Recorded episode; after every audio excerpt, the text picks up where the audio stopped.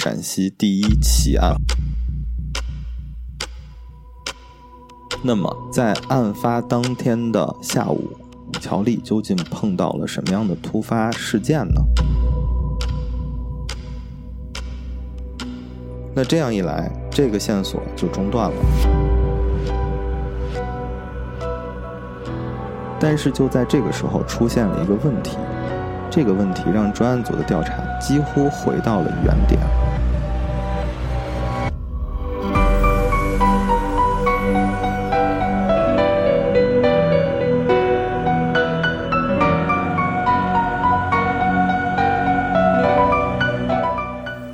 大家好，欢迎回到青年童话电台，这里是六神无主栏目，我是大伟哥，我是小布。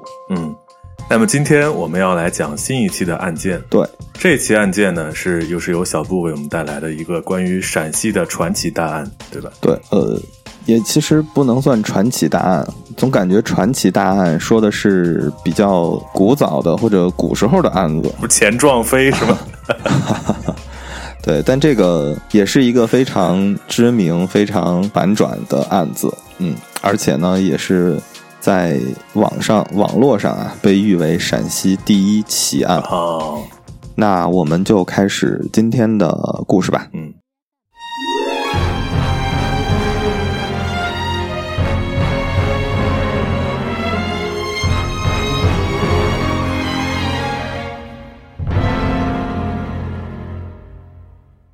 二零零五年十二月十六日的一大早，嗯，陕西省榆林市定边县公安局接到了一个盗窃案的报案。嗯那这个报案的人呢叫万红。啊，根据万红说啊，两天前他去了外地出差，嗯回家之后觉得家中有一点儿这个异样，嗯那他就翻找东西啊，翻东西的时候，他突然发现自己的金项链找不着了。啊，那他仔细检查了一下家里之后啊，他发现家里的相机、啊金项链、还有戒指和七百元的现金都不翼而飞了。嗯那这个时候他就意识到说，哎，我家里来贼了，嗯他就打电话报了警。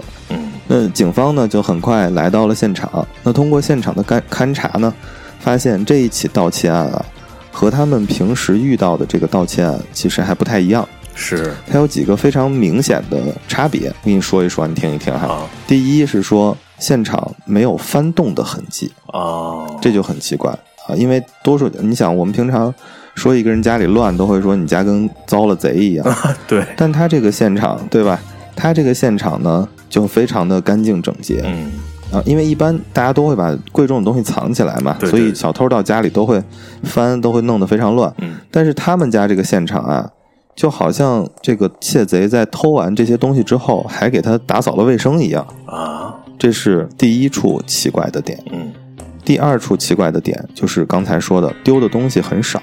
这个案子发生在二零零五年，是这个时候虽然说七百块钱，它也不是一个多么小的数，对，但它绝对不是一个大数目。嗯你说一个盗贼进到房间里偷七百块钱，也确实有一点儿不值当的。嗯，第三个问题是，房屋的这个门锁是完好的，哎，就是没有不是撬锁进来的，窗户也是完好的。那这个房间呢，它是位于二层，嗯。这个小区的这个楼房啊，墙外都贴了瓷砖，嗯，所以它还是比较光滑的，不是非常好攀爬的。墙外的有瓷砖，哎，对哦，咱们现在很多小区都没有墙外贴瓷砖，对，有可能是呃，就是低楼层会贴一些，就高楼层可能就不会贴了。嗯这个我没有看到现场的照片，我也不好说啊。是有可能是那种接近底商，对吧？，对对对，有可能是那样的。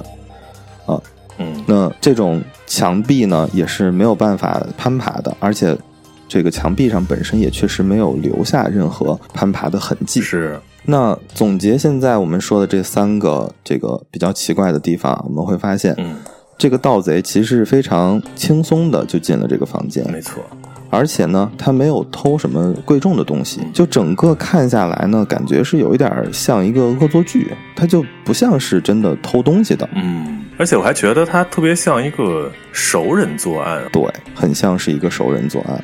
所以听到这儿就非常奇怪了，对吧？嗯那么除了丢了这些东西之外啊，嗯报案人万红还说自己远房的侄女儿叫乔丽，嗯也在案发之后失踪了。啊，侄女儿还丢了。对，那我们来介绍一下这个侄女儿乔丽。乔丽呢，就是管万红叫姑姑，她当年呢是二十四岁，未婚，老家呢是陕西省米脂县的。嗯呃，说到这儿，我们说一个题外话哈，嗯，聊聊你的老家是吧？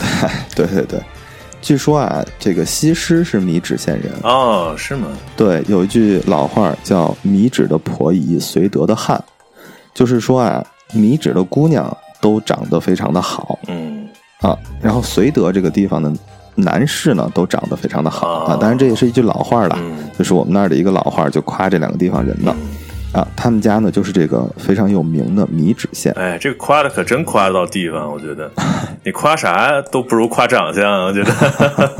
啊那他们家呢是在米脂县，嗯多年以前，他的父母啊外出到内蒙古鄂尔多斯，嗯在这个地方开了一家五金的小门面，啊一家人呢就都搬迁到了鄂尔多斯生活。嗯那乔丽呢，从初中毕业之后，就在陕西的一所商贸学校，其实是一个中专啊，来上学。嗯他毕业之后呢，就留在了我们这个案发地，就是榆林的定边县。嗯在这在这个地方呢，在一个这个通信公司工作。嗯那案发前的半个月呢，因为他可能租的房子到期了，他没有地方住了，嗯。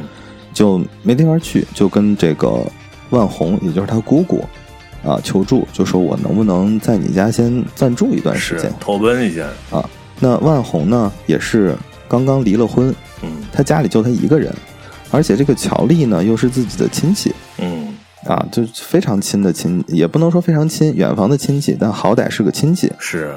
所以呢，就让乔丽说：“那你没事，你就来吧，你就先在我们家住着、嗯啊。什么时候你要找着房子或者你想搬出去，你就再搬走。你要是愿意一直住呢，反正我也一个人啊，你就在这住着就行。”是那根据万红介绍呢，乔丽的性格是非常好的，嗯他们两个人平时的相处也是非常和谐的。嗯万红呢，基本上是把乔丽当成了自己的亲生女儿来对待啊就两个人的关系还是非常就是和睦的。嗯嗯，那万红发现家里遭窃以后呢，就因为他回家之后发现了这个，因为当时是早上嘛，嗯乔丽也并不在家，他就以为乔丽是上班去了，嗯就不在家嘛，所以也就没有多想。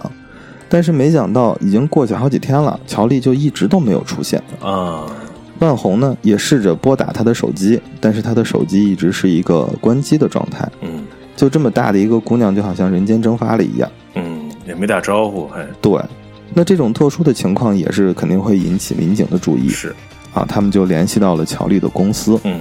他们得知呢，乔丽从万红去外地的第二天开始就没有来上班了。哦。对，公司的领导也没有收到他的辞职信，同事呢也都以为说这是不是有什么急事儿啊，就是回家了或者家里有什么着急事儿，就没来得及打招呼就走了。嗯嗯，但是打电话去问呢，也打不通他的电话，是所以到报案的这个时候为止，乔丽已经三天没有上班了，这三天也没有人联系到他。哎，我说个题外话，嗯这还好是发生在那个年代，零五年。嗯，你要换成现在，你只要是俩小时钉钉或者飞书或者什么不回老板消息，那 这早没那么多事儿了，是吧？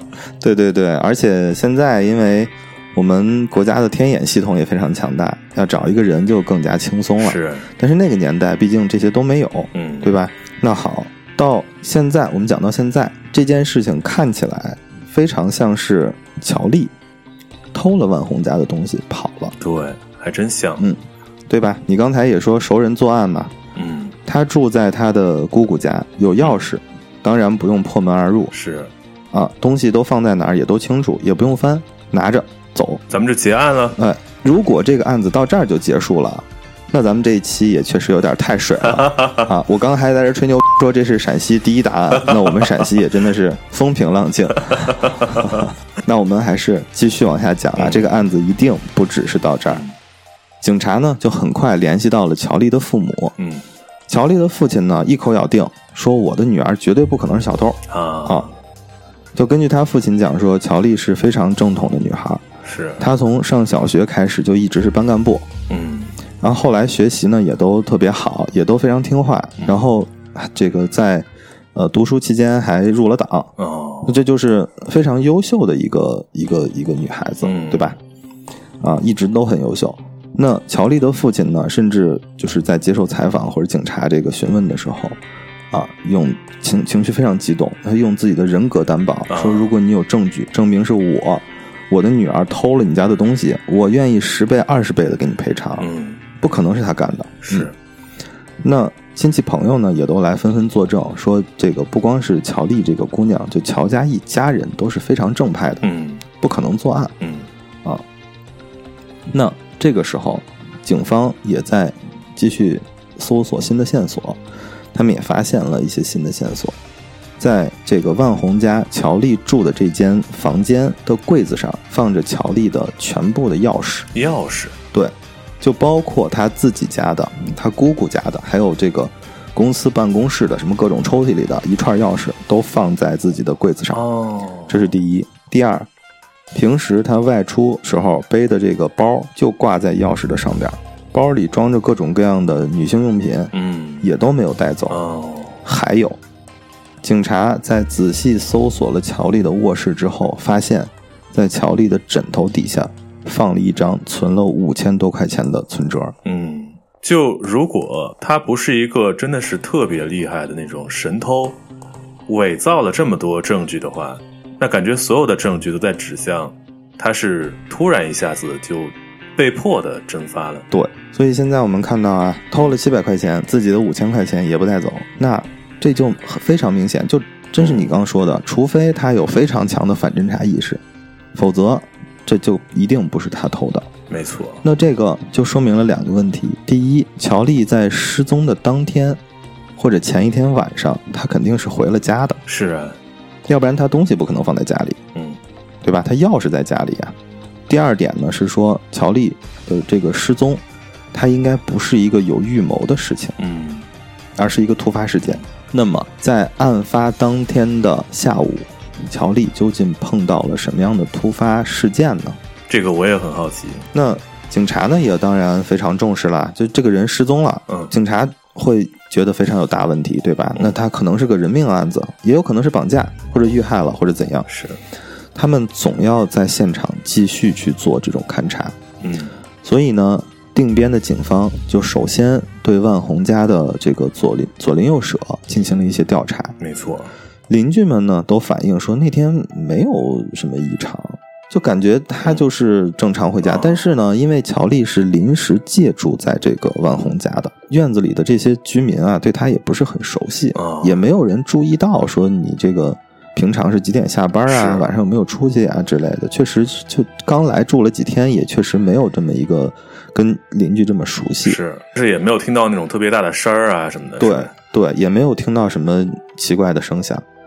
警方呢，在这一个部分的调查就没有找到什么结果。哦，那在警方调查的时候呢，乔丽的家人也是非常担心的、嗯啊，他的父亲还有他的叔叔非常担心，说说这孩子是不是让人家给拐走了？嗯因为你知道那个年代可能有一些拐卖妇女儿童的事情，其实发生的还挺多的。是，这也是我心里一直在猜的问题。对对，所以呢，他们就花了很多的钱去到处去找人，还有包括张贴寻人启事啊之类的。嗯所以就基本上，不管是陕西也好，就周边的这些市县，所有的地方、所有的乡镇，基本上旅店什么之类的，他们都去找过，嗯但是没有找到这么一个人。嗯所以呢，定边的警方和乔家人在这么找了很长时间之后，他们意识到说，这样漫无目的的寻找啊，它不是不是个办法。是，所以我必须要找到一些新的案情的突破口才行，要不然这个案子就没没办法了，嗯。就就消失一个人找不着。是，所以呢，办案的人员又回过头来找到了这个万红，就是报案的这个人乔丽的姑姑，嗯。跟他仔细的询问说：“你再想一想，在你报案的这个时间之内，还有没有发生什么奇怪的事情？就是你再想就。”之前啊，我记得像什么柯南啊，或者其他的很多断案类的节目，嗯通常警方呢会要求这个被询问的人说：“你有任何的线索，任何的奇怪的点，哪怕再小，你都要告诉我。”对，只要有异常就有对，只要有异常，它就有可能是这个案件的突破口。没错。那万红努力回忆了一下之后呢，他发现了三个反常之处。嗯，其实这三个反常之处啊，还挺大的，哦，也不知道为什么一开始没有发现啊。第一个反常之处是客厅的这个过道的这个位置有一个大立柜，哦，大立柜的顶上原来放了一个大号的黑色旅行箱，但是案发之后这个旅行箱不见了。哦，也就是说，被偷走的东西里头有一个大号的黑色旅行箱。是，第二个是说，在这个他们家餐厅的吊柜上头，就是厨房里头会有一些吊在这个半空中的柜子嘛，是，它这个柜子和天花板之间会有一个缝隙，有些可能家里就比较老式的那种家具，可能做的不好或者怎样，会有一个缝儿。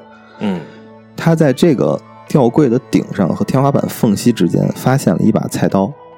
这个菜刀原来的位置呢是放在煤气灶旁边的这个刀具架子上的，啊，放这么高啊？对，放在了那个非常隐蔽的一个地方。嗯，第三个奇怪的点呢是，他们家卧室的一凳子出现在了小区的楼梯口。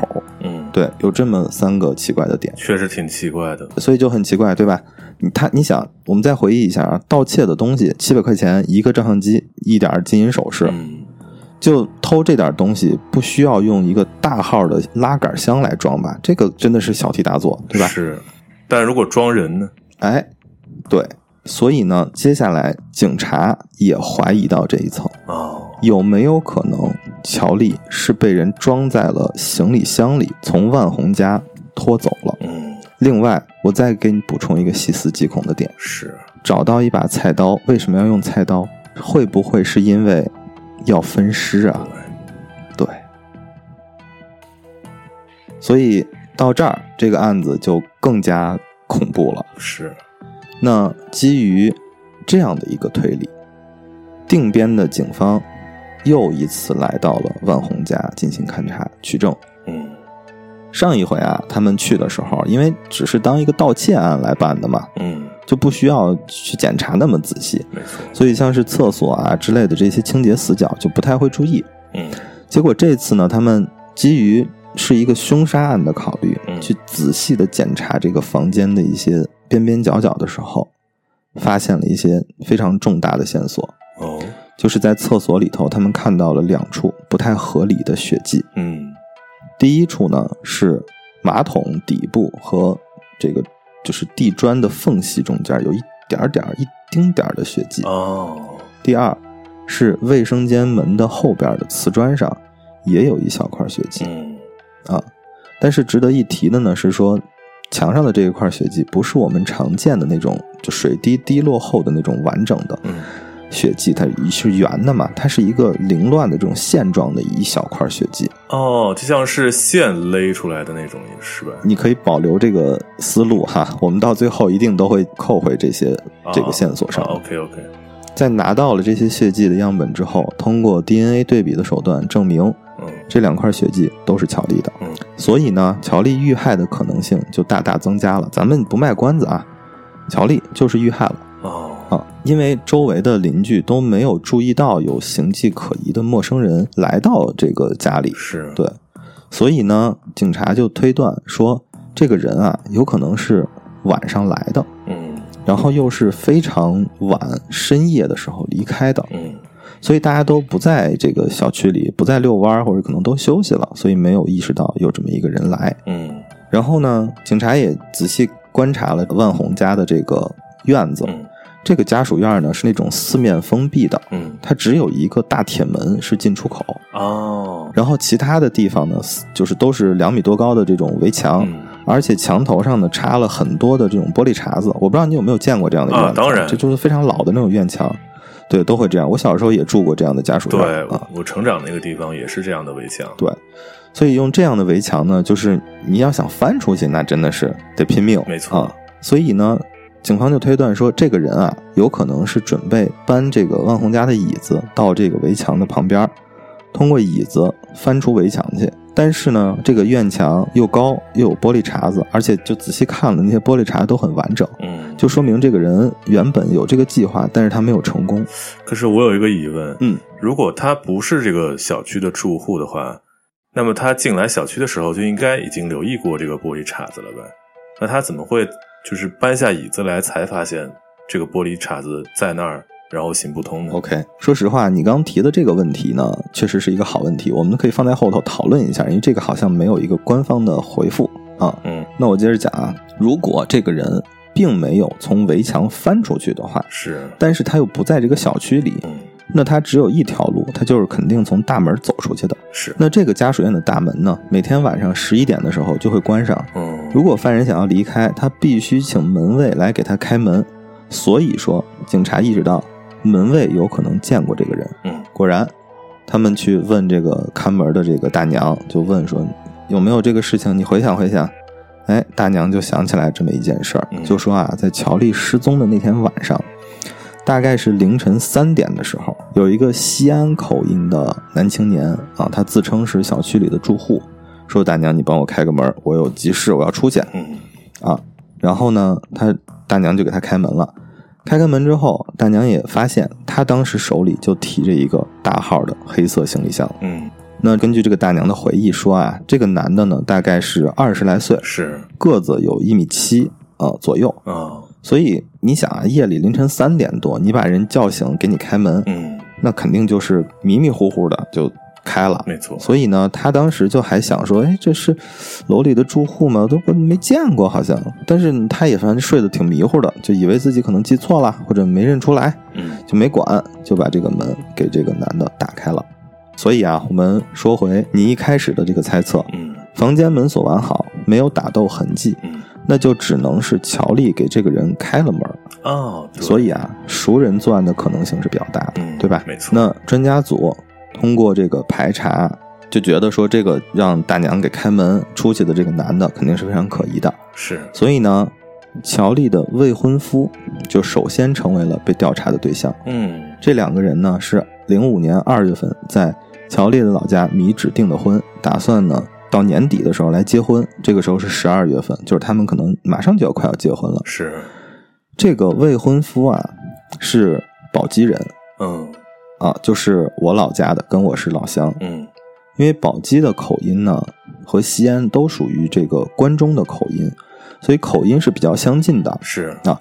因为你想啊，容易模仿，呃，不是容易模仿，因为榆林是在陕北。这个时候我我稍微岔开一点话题哈，榆林是陕北，陕北的方言和关中的方言是完全不同的。哦，啊。陕北的方言有一点类似于这个阿宝说的那种嗯“唱信天游”啊，是，关中的方言呢就类似于呃我们在《武林外传》佟湘玉的那种方言。哦，对，所以作为一个陕北人，想要区分关中道的上的这几个不同地区的方言有什么不同，它还是挺难的。是有难度的，，对，所以他可以听出来说这个可能是西安口音或者是关中口音，但你让他去区分说这是西安的口音还是宝鸡的口音还是渭南的口音，他可能区分不出来。哦，原来如此，对，所以这样一来呢，这个他的未婚夫宝鸡人，这个口音和西安是很近的。嗯，啊，而且呢也是很瘦，一米七左右，年龄、身高什么这些外貌特征，都和这个凌晨叫门外出的男人基本吻合。对上了，那专案组呢就对乔丽的未婚夫进行了重点调查，嗯，但是啊，调查之后呢，还是把他排除了，哦，因为经过调查，乔丽的未婚夫在这个案发的这个时间之内呢，他就在宝鸡，哦，他根本就不在定边，对他身边有很多的人可以给他作证，他当时就在宝鸡，他没有去那个地方。哦，我尤其喜欢这种不在场证明特别好的案子，对，那么除了乔丽的未婚夫，还能有谁进入到这个作案现场呢？警方围绕这个乔丽身边的亲戚、同学、什么同事、什么各种家人什么，排查了将近一百个人，嗯，但这些人都被排除了。哦，所以很奇怪啊，因为其实乔丽的同事呢也跟这个警察有反馈，就是说乔丽这个人呢，虽然呃是一个很好的人，嗯但是呢，他为人是比较内向的啊、啊，也没有也没有就不是那种喜欢跟人交朋友的那种人啊。下班之后就回家了，也没有非常多的这个跟外人的生活上的交流，嗯所以他周边的朋友也不是很多。啊，那这样一来呢，这个案件就有一点进入到死胡同了。是，这个时候，报案人万红啊，又突然想到了一件不太一样的事情。嗯这个事情呢，也变成了这个案件进一步突破的一个非常重要的突破口。嗯万红说啊，就在乔丽失踪的前一天晚上，他们家来了一个不速之客。哦，这个人是干嘛的呢？这个人啊，是因为我们刚才说了，万红就是乔丽的这个姑姑，是，她离婚了。嗯万红离婚之后呢，她谈了一个男朋友。哦，这个男朋友呢，在陕西省定边县，离这个地方离案发地一百多公里外的宁夏这个银川市居住。哦，然后这个敲门的人呢是谁呢？是万红男朋友的邻居，外号呢叫小东北。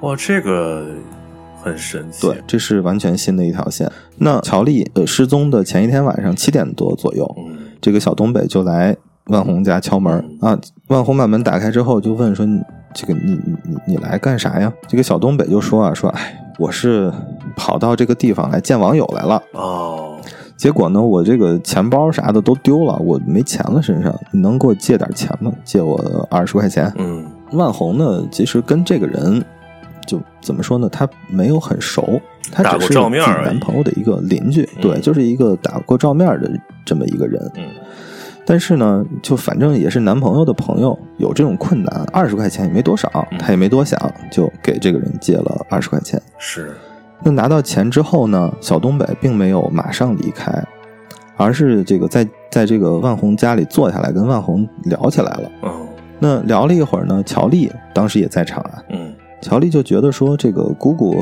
突然和一个这个造访的男人聊天啊，又不是很熟，对吧？是，就觉得有一些不妥，而且已经比较晚了嘛。嗯于是呢，就借口说明天要早起，我要睡觉了，是，啊，就这个请小东北离开了。所以这么一说，警方就对这个小东北这个人觉得非常可疑，嗯于是呢，就赶到了银川进行调查。是，赶到银川之后，发现小东北已经离开这个出租屋，就不知道去哪儿了。哦，真巧。那就继续走访周边的邻居呗，对吧？就问周边的邻居说：“你们认识这个人吗？见过吗？”邻居都说啊，知道这个人，啊，但是呢，他就是一个整天也不上班，也没什么正经事儿干的人，嗯也不知道他靠什么赚钱。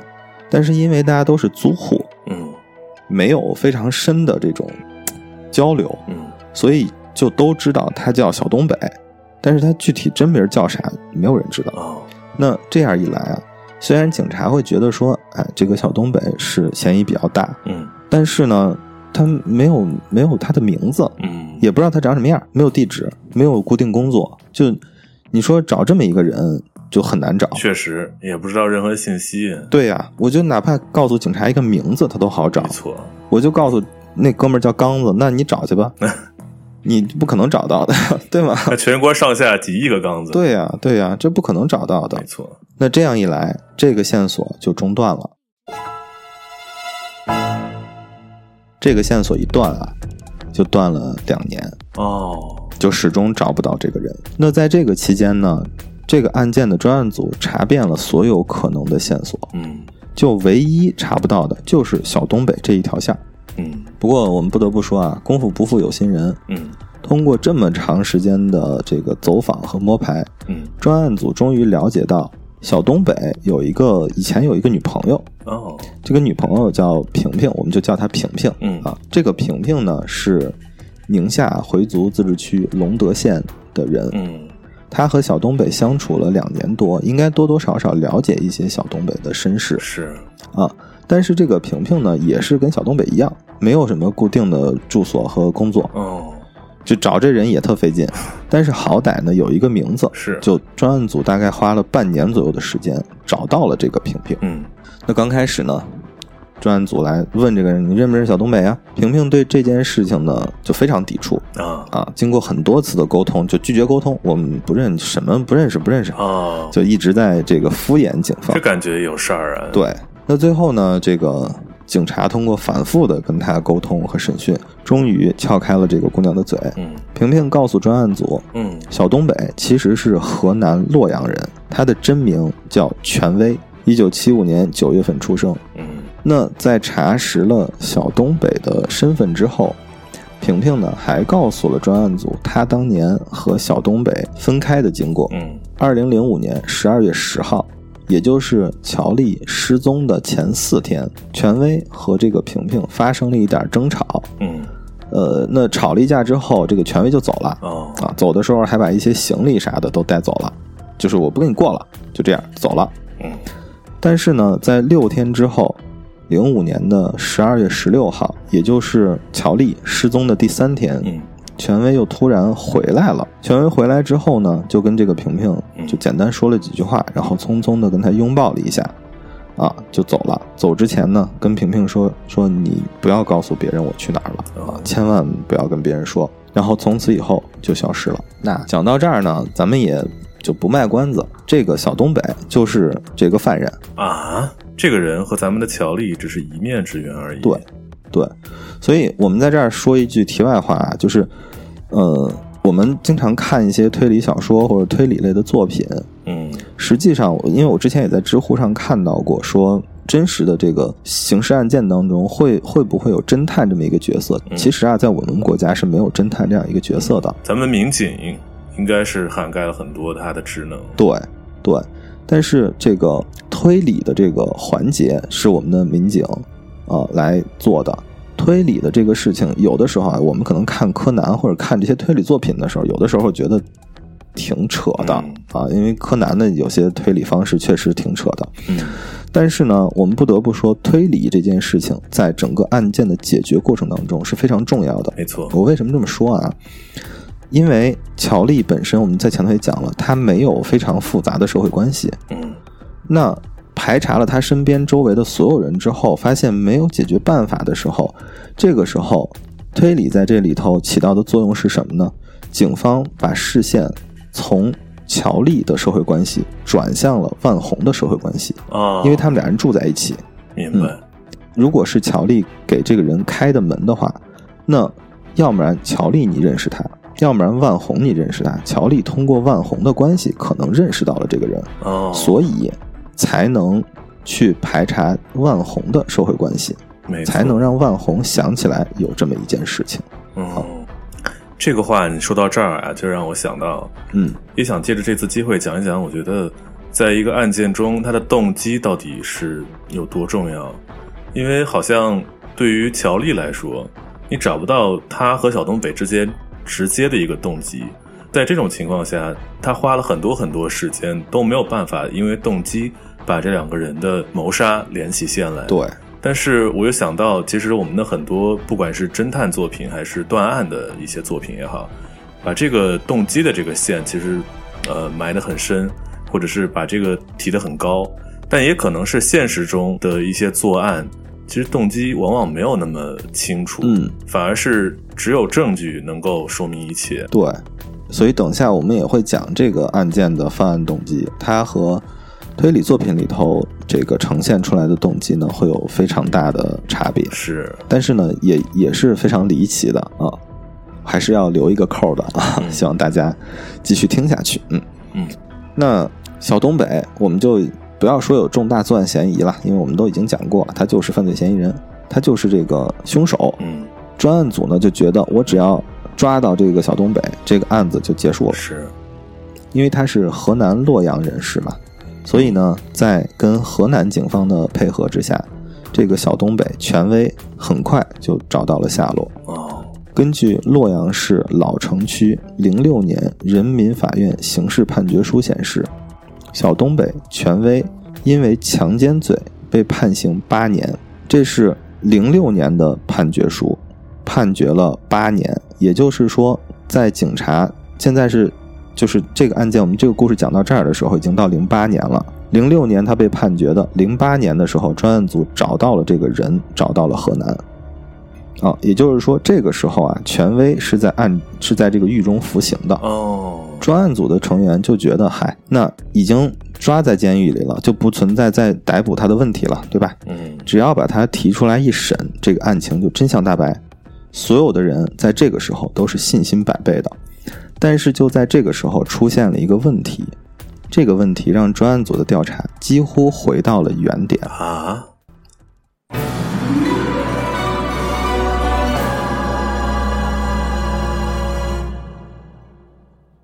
这个判决书显示的是权威的羁押时间是从二零零五年的八月二号开始的犯案的时间是二零零五年的十二月十三日。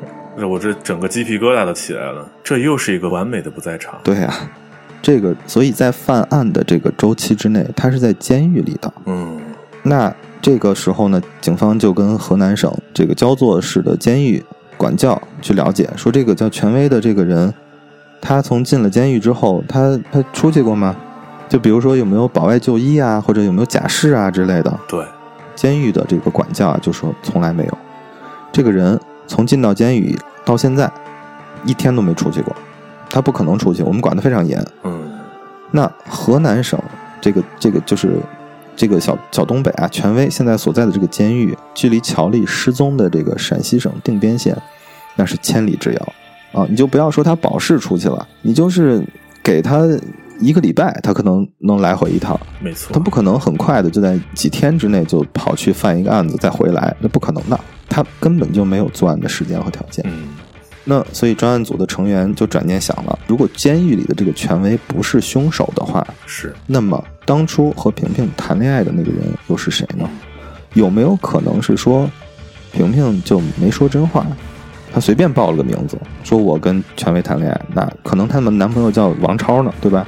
是不是也有种可能是有人用小东北这个名字借壳上市啊？你接着往下听哈。为此，专案组就给在监狱服刑的这个权威拍了一张照片。专案组带着这张照片去找到了平平，也找到了万红，嗯去指认说：“你告诉我，这是不是权威？”平平和报案人都一口咬定说：“这就是权威，就是他，嗯就长这个样啊，就是就是没错。”所以到这儿，这个所有的人都糊涂了，都懵逼了。嗯，我我在看到这个案子的时候，我看到这儿我也懵逼了。嗯，这个案件就陷入了僵局。嗯那案件陷入僵局之后呢，专案组的成员呢又一次赶赴河南洛阳去寻找这个线索。权威的父母啊，都是河南洛阳一家工厂的这个退休职工嗯啊，他们老家是东北的，所以说话带有一点东北的口音嗯啊，就一直也是被称为老东北啊、小东北啊这样的来来称呼他们。啊那老邻居呢就告诉办案人员说，几年前这权威一家呢就不在这儿住了。嗯他们家的房子呢也卖了啊。但是虽然邻居人邻居这些人不知道权威家的这个家人他们有什么线索，就去哪儿啦什么这些线索都没有，嗯但是邻居给了办案人员提供了一个非常重要的线索。我现在接下来要说这个案子最重要的一个反转，嗯但是呢，这个反转可能有一点落于俗套，哦嗯，是什么呢？权威有一个弟弟叫权超，这俩人是双胞胎。哦，白夜追凶啊！对那邻居们就说啊，说这个权威和权超不仅是长得相似，就不要说相似了，就长得一毛一样，高矮胖瘦也都一样啊，就是外人很难分辨出来他俩谁是谁。这个就让专案组的成员有一个大胆的设想：那关在监狱里的会不会是权威的弟弟权超呢？哦，怎么说呢？这个恶人自有天收啊！确实，这俩人虽然长得一模一样嗯，但是呢，专案组在收集线索的过程中，有一条线索非常重要，是什么？是这个弟弟全超的左手的小指是有残缺的。嗯。全超小的时候沉溺网络，就是我们以前说的网瘾啊，网瘾网网瘾少年。瘾少年。对，他的父亲呢就严厉的管教这个孩子，哦。那这个孩子呢，也是一个混蛋，一气之下把自己的手指头剁掉了一个。啊，那专案组呢，就把这个怀疑告诉了河南省的司法部门，嗯就说你来调查一下这个在狱里的这个权威，是不是左手的手指有问题？嗯那根据这一条线索，专案组就很快断定了关在河南监狱的这个人，不是小东北权威，而是他的弟弟全超。那这样就会有一个问题哈，为什么全超要代替他哥哥来这儿坐牢呢？没错，这个原因啊，也真的是这一这个环节会非常的有意思。专案组调查之后会发现啊，全超一九九五年的时候因为盗窃罪被判了五年，嗯零零年刚放出来。那根据我们国家的法律规定啊，嗯刑满释放不到五年再犯，嗯属于累犯，要加重处罚。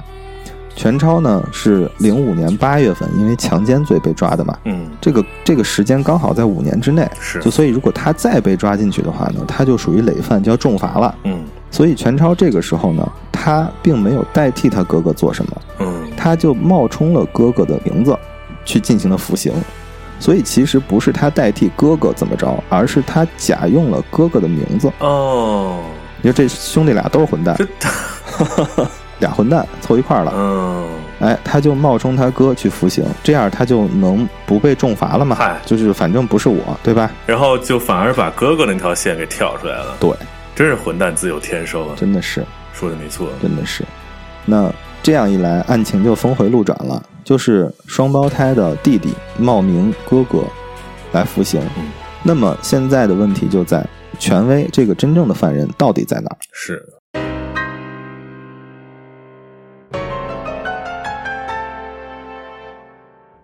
那在洛阳呢，是没有人知道权威的下落的。嗯专案组就考虑说，这个权威的父母啊，既然是东北人，那权威有没有可能跟他的父母一起回了东北呢？哦那因为这么一个考虑，专案组呢就远赴东北，嗯果然在黑龙江打听到了权威的下落。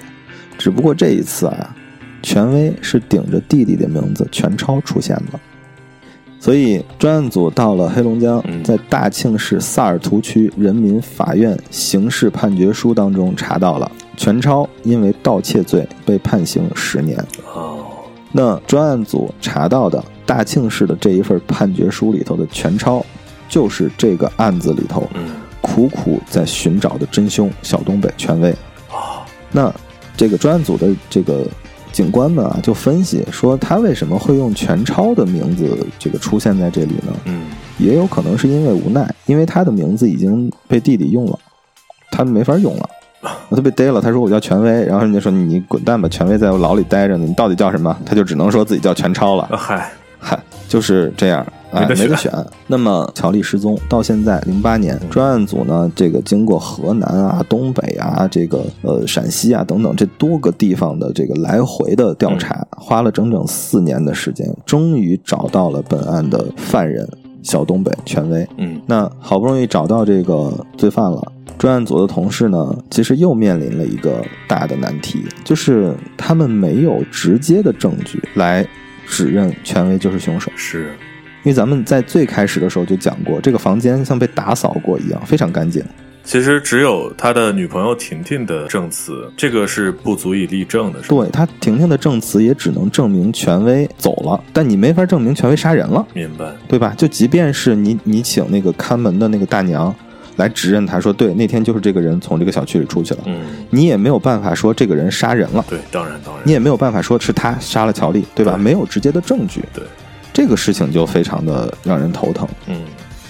那专案组的民警呢，抱着最后一丝希望，又来到了万红家里取证。但是啊，有一个非常严肃的问题：万红的房子在这几年里头已经换了住户，嗯，就是这个房子不管是租出去了还是卖出去了，反正总有人在这个房子里头居住了。是所以当时的现场已经被破坏了。哦，那这个时候呢，警察就只能去反复的就回去查这个卷宗里头的一些物证。嗯他们就把重点放在了现场的血迹和那一把刀上。嗯现场的血迹，咱们刚才也说了，卫生间当中的两块血迹是比较奇怪的，它是呈现这种虚虚实实的线状的这种确实，形状的，它不是滴下来的嘛，嗯对吧？这个你刚才也提到了。那这样的血迹呢？民警分析说，这样的血迹有可能是被拖把拖上去的。嗯也就是说呢，在乔丽遇害的当晚，权威应该是在清理现场的时候用了拖把。他可能在这个也能说明说，这个现场呢是有大量的血水的，嗯那逼的这个权威罪犯不得不使用拖把之类的这些东西来清洗这个地面是，啊。那也就是说呢，这个房间就是第一案发现场，这个权威应该就是在这个房间当中杀害了乔丽。哦啊，那这个证物能够证明乔丽是在这儿被人杀害了，这是第一个证据。第二个证据是这个万红家中的这个菜刀。民警呢又一次把这个菜刀拿出来仔细研究。那这一把菜刀呢，首先有两个这个疑点。第一个是说，在菜刀的刀刃上有一些小的这种卷曲。嗯，那这种卷曲能够印证什么呢？能够印证它肯定是在砍一些圆柱形的东西的时候形成的。没错。嗯，那这个能证明他有可能拿这个东西在进行过分尸、砍过骨头。是，嗯，这是第一个证据。第二个证据是说呢，在这个。菜刀的刀和刀柄的接口处这个位置，这个位置其实之前是没有调查过的。就是我们可能可能大家需要想象一下这一把菜刀哈，嗯，或者上网去搜一下，因为这一把是这把菜刀是一个老式的菜刀，它不像现在这种菜刀，就是这个刀根儿和这个刀本身是非常好的连接在一起的，嗯。它这把老式的菜刀呢，刀把的位置是一一个这个一根儿这个刀根插在一块木头里这样的啊，所以它中间是有缝隙的。嗯，那这个刀把其实并没有被拆下来检查过，这个缝隙当中呢也并没有检查过，因为其实一开始的时候是觉得是一个失踪案，嗯，没有往凶杀的那个方向去做呃非常多的这个调查。是，那现在警方把这把菜刀拿出来。把这个刀把卸下来，在这个刀柄和刀的接口处找到了权威的 DNA。嗯，所以在二零一一年九月份的时候，终于这个案子最后一块拼图拼上了，真是找到了权威是杀害乔丽凶手的铁证。那很快啊，权威就被押回了这个定边来接受审讯。一开始呢，他还不愿意承认自己的罪行，因为他肯定也知道自己把这个现场打扫的非常干净，你们肯定是抓不到我什么证据的嘛。嗯。那当警方把所有的这些证物摆在他面前的时候，权威的心理防线也被攻破了。是。嗯。那我们来回顾一下这个案件啊，通过权威的交代，也是能够让大家看到这个案件真实的动机到底是什么。一个全貌。对。根据权威的交代，他自己呢是没有什么正经工作的，所以他的手头呢也就一直比较缺钱。那因为他的邻居当时在跟万红谈恋爱，他就知道了，说这个邻居的女友万红，她的经济条件还不错哦。这样一来呢，他就动了坏心思。嗯，他呢其实是想从万红的那个手里撬一点钱出来的啊。嗯，所以呢。他就想办法得到了万红的住址，在二零零五年十二月十三日，也就是案发的前一天，他就揣着一把小刀就去万红家了。哦，但是不巧，当时呢乔丽也在家，他就没有办法动手，就只能随便找个借口说你借我二十块钱吧，是，就把这个事儿圆过去了。但是他并不知道这个乔丽是。呃，就是临时来住一天还是常住？他以为可能是临时住一天就走了，所以第二天呢，他晚上又来了，在傍晚六点多的时候，他又一次揣着小刀啊来找万红，想要去借一点钱或者怎么着。但是这个时候恰巧呢，万红是出远门了，家里只剩下乔丽一个人啊。那乔丽这个时候呢，就跟权威起了争执，因为他第一天见过这个权威，他就觉得这人不是什么好人。不是善类啊！对，他就指责权威说：“你就是个骗子，你就是来骗我，这骗我姑姑钱的。”嗯，啊，你这就是个骗子。那权威呢，就一气之下就把这个乔丽给掐死了。是恼羞成怒了！对，哎，这乔丽其实也挺可怜的。我觉得她真的是为她姑姑相当于遭了灾，真的是非常。当然，我们也就所有的受害者都是非常可怜的。这个乔丽也确实是，确实非常可怜啊。那权威把乔丽掐死之后，就从厨房把那把决定性的证据的菜刀拿了过来，把乔丽肢解，然后装进了那个行李箱里，并且对现场进行了精心的打扫。而且他还是可能有一点反侦查能力，他临走的时候啊，还把现场的一些比较值钱的财物拿走了，就是我们一开始说的什么相机呀、金项链啊。还有七百块钱啊，他把这些拿走了啊。那在凌晨三点多的时候，权威本来是希望说，哎，我把这个凳子搬出来，然后翻墙出去。但是呢，因为墙体太高啊，然后上头还有玻璃碴子，他就没有成功。那我我们就来讨论一下你刚才说的那个问题，嗯他为什么一开始没有注意到？是，我看到现在的这个感觉哈，我觉得他其实就是想着我拿一把刀来威胁这个人，给我给一点钱我就走，所以他可能一开始并没有杀人的打算，嗯所以他就没注意周边的环境啊，我感觉可能是这样。对你说的没错，真是个激情杀人那种。对对，所以有可能是因为这个原因，但是案件当中也没有写，他也并没有交代，但我们的猜测可能是这样。对，那他本来想这么操作，但是没有成功，是，那他也得逃跑啊，他不能待在这儿，对不对？一会儿天亮了，他不就被逮起来了吗？所以他就只能硬着头皮去找这个看门的大娘。啊，他也觉得这个到这么晚了，估计看门的人警惕性也不高吧？嗯，对，然后也是赶巧了，确实大娘也睡得迷迷糊糊的，就把门给他开开。他就这样，权威把乔丽的尸体和他自己一起成功的带出了这个小区。那权威把这个尸体带出去之后呢，找到了一个偏远地区的一个机井，就把尸体扔到那个机井里了。但是被抛尸的机井呢，在这个结案，就我们现在讲故事的现在这个时间里头呢，已经变成了一家煤厂啊。但是呢，这个机井并没有被盖掉啊。专案组呢，也是在这个煤厂的一角找到了那口机井，哦，并且把尸体从这一口机井里头打捞了上来啊。那相当这个案件经过六年的时间的追查和调查啊，终于真相大白。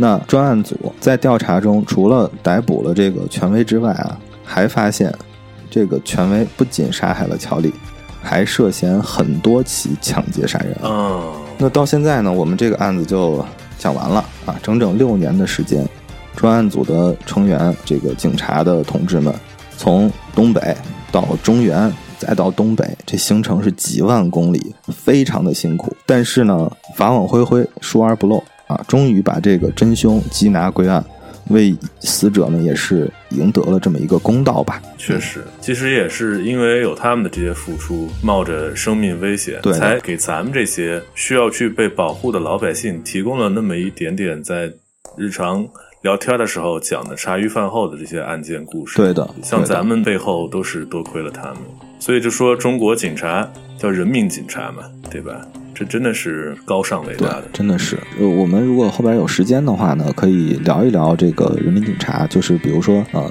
最近一段时间，最近几年吧，非常火的，像什么呃守护解放西啊，嗯包括呢警察呃也开了很多的这个呃抖音号，比方说什么校警阿特呀，或者四平警示啊之类的，我们也可以聊一聊他们。其实虽然呃他们除了在日常的这种呃维护社会治安的方面在为我们默默奉献之外呢，其实现在互联网这么发达，他们也通过这种网络的方式，在宣传这些普法的内容，或者说反诈骗也好，或者说这个扫黄打黑也好，没错。其实他们除了在这个日常的工作当中还之外呢，还补充了很多这样的呃，给到我们一些这个提醒和预警的这些工作，我觉得真的是非常非常的伟大啊。没错，我想接着你这个话开始说啊，就是关于提醒的事儿。嗯，其实我在听完这个故事之后呢，就特别想跟现在在听咱们节目的各位听众朋友聊聊。嗯嗯，就你说像这个乔丽，她其实和咱们年纪也差不多大吧？对，当当时还比咱们小呢。嗯，嗯，还比咱们小，就她也属于一个青年人。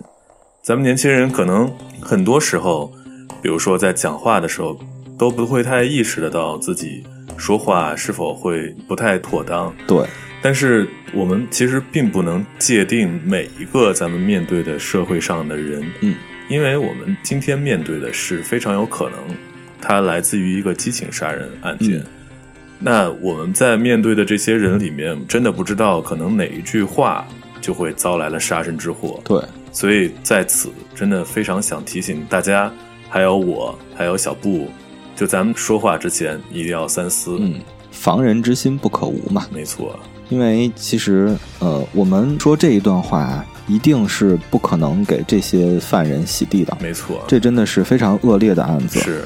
嗯、但是呢，我们还是要提醒一下，呃，在收听我们节目的朋友，嗯，因为像乔丽的这种状况呢，她一个人在家，没错，然后开门进来的是一个陌生的男人。那在这种状况之下呢，呃，还是应该首先保护自己没错，啊、而不是说呢正面的跟对方硬刚。是呃，这样的话呢，如果对方呃是一个胆小懦弱的人，还则罢了。嗯那如果他真的是一个这样十恶不赦的人呢，其实最终危害到的还是我们自己。没错。所以大家在这个社会，当然我们中国的治安环境是非常好的啦，嗯这也是比较早的一个案子。嗯，但是呢，还是我们要说那一句话：防人之心不可无。能不跟别人起争执的时候呢，我们还是尽量不要起争执，还是以优先保护自己的人身和财产安全为重要。对，非常正确。其实人啊，我觉得说说穿了，他也是属于动物。嗯就你哪怕是很多，我之前也看过一些案子，嫌犯找到了以后，确认了真凶的身份，然后采访他周边的邻居啊、朋友啊，很多情况下他们会说啊，这个人其实平常很老实，或者是话不多，或者很善良，还养什么猫猫狗狗什么的。嗯，嗯，就是我为什么说我们也属于动物，就是它会有激情杀人的时候，它一定会被激怒，嗯嗯会有这些风险的存在。就像小布说的，对你打开门，你真的不能确定这个人他到底是不是真的懦弱，亦或是凶残，亦或是懦弱的人在听到那样的话以后突然变得凶残，这就是人，我们其实说不清楚。是的。好吧，那我们今天的案件呢，就讲到这儿。呃，有点意犹未尽的感觉。没关系，我们后边还会有的，有好多呢。那么以上就是本期的全部内容了，感谢大家收听本期的青年童话。我们的节目会在每周三零点准时更新。如果您喜欢的话，欢迎订阅、点赞、转发，素质三连。如果有任何想跟我们交流的，或者有什么宝贵的意见或建议，都欢迎在评论区和我们留言互动，我们会认真阅读回复大家。那么今天就是这样，我是大伟哥，我是小布，祝大家早安、午安、晚安，我们下期再见，拜拜。拜拜。